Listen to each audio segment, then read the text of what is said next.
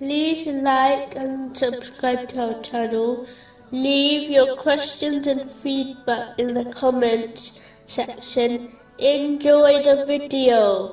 Continuing from the last podcast, which was discussing chapter 22, verse 9. twisting his neck in arrogance to mislead people from the way of Allah.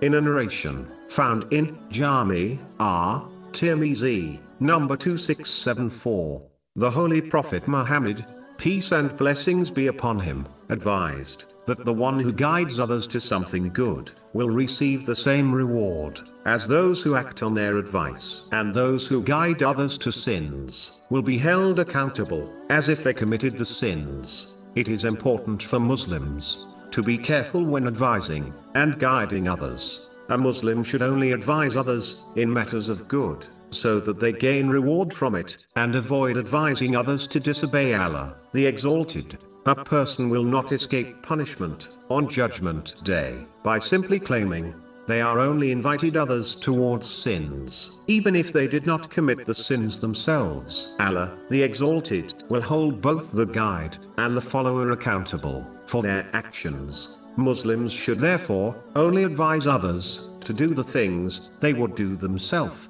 If they would dislike the action to be recorded in their book of deeds, they should not advise others to perform the action.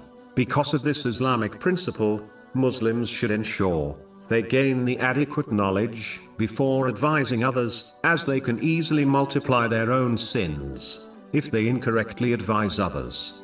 In addition, this principle is an extremely easy way for Muslims to gain reward for actions they cannot perform due to a lack of means, such as wealth. For example, a person who is not financially able to donate charity can encourage others to do so, and this will result in them gaining reward as if they donated charity. This teaching leaves Muslims with no excuse for not performing all types of righteous deeds, irrespective of the means they possess.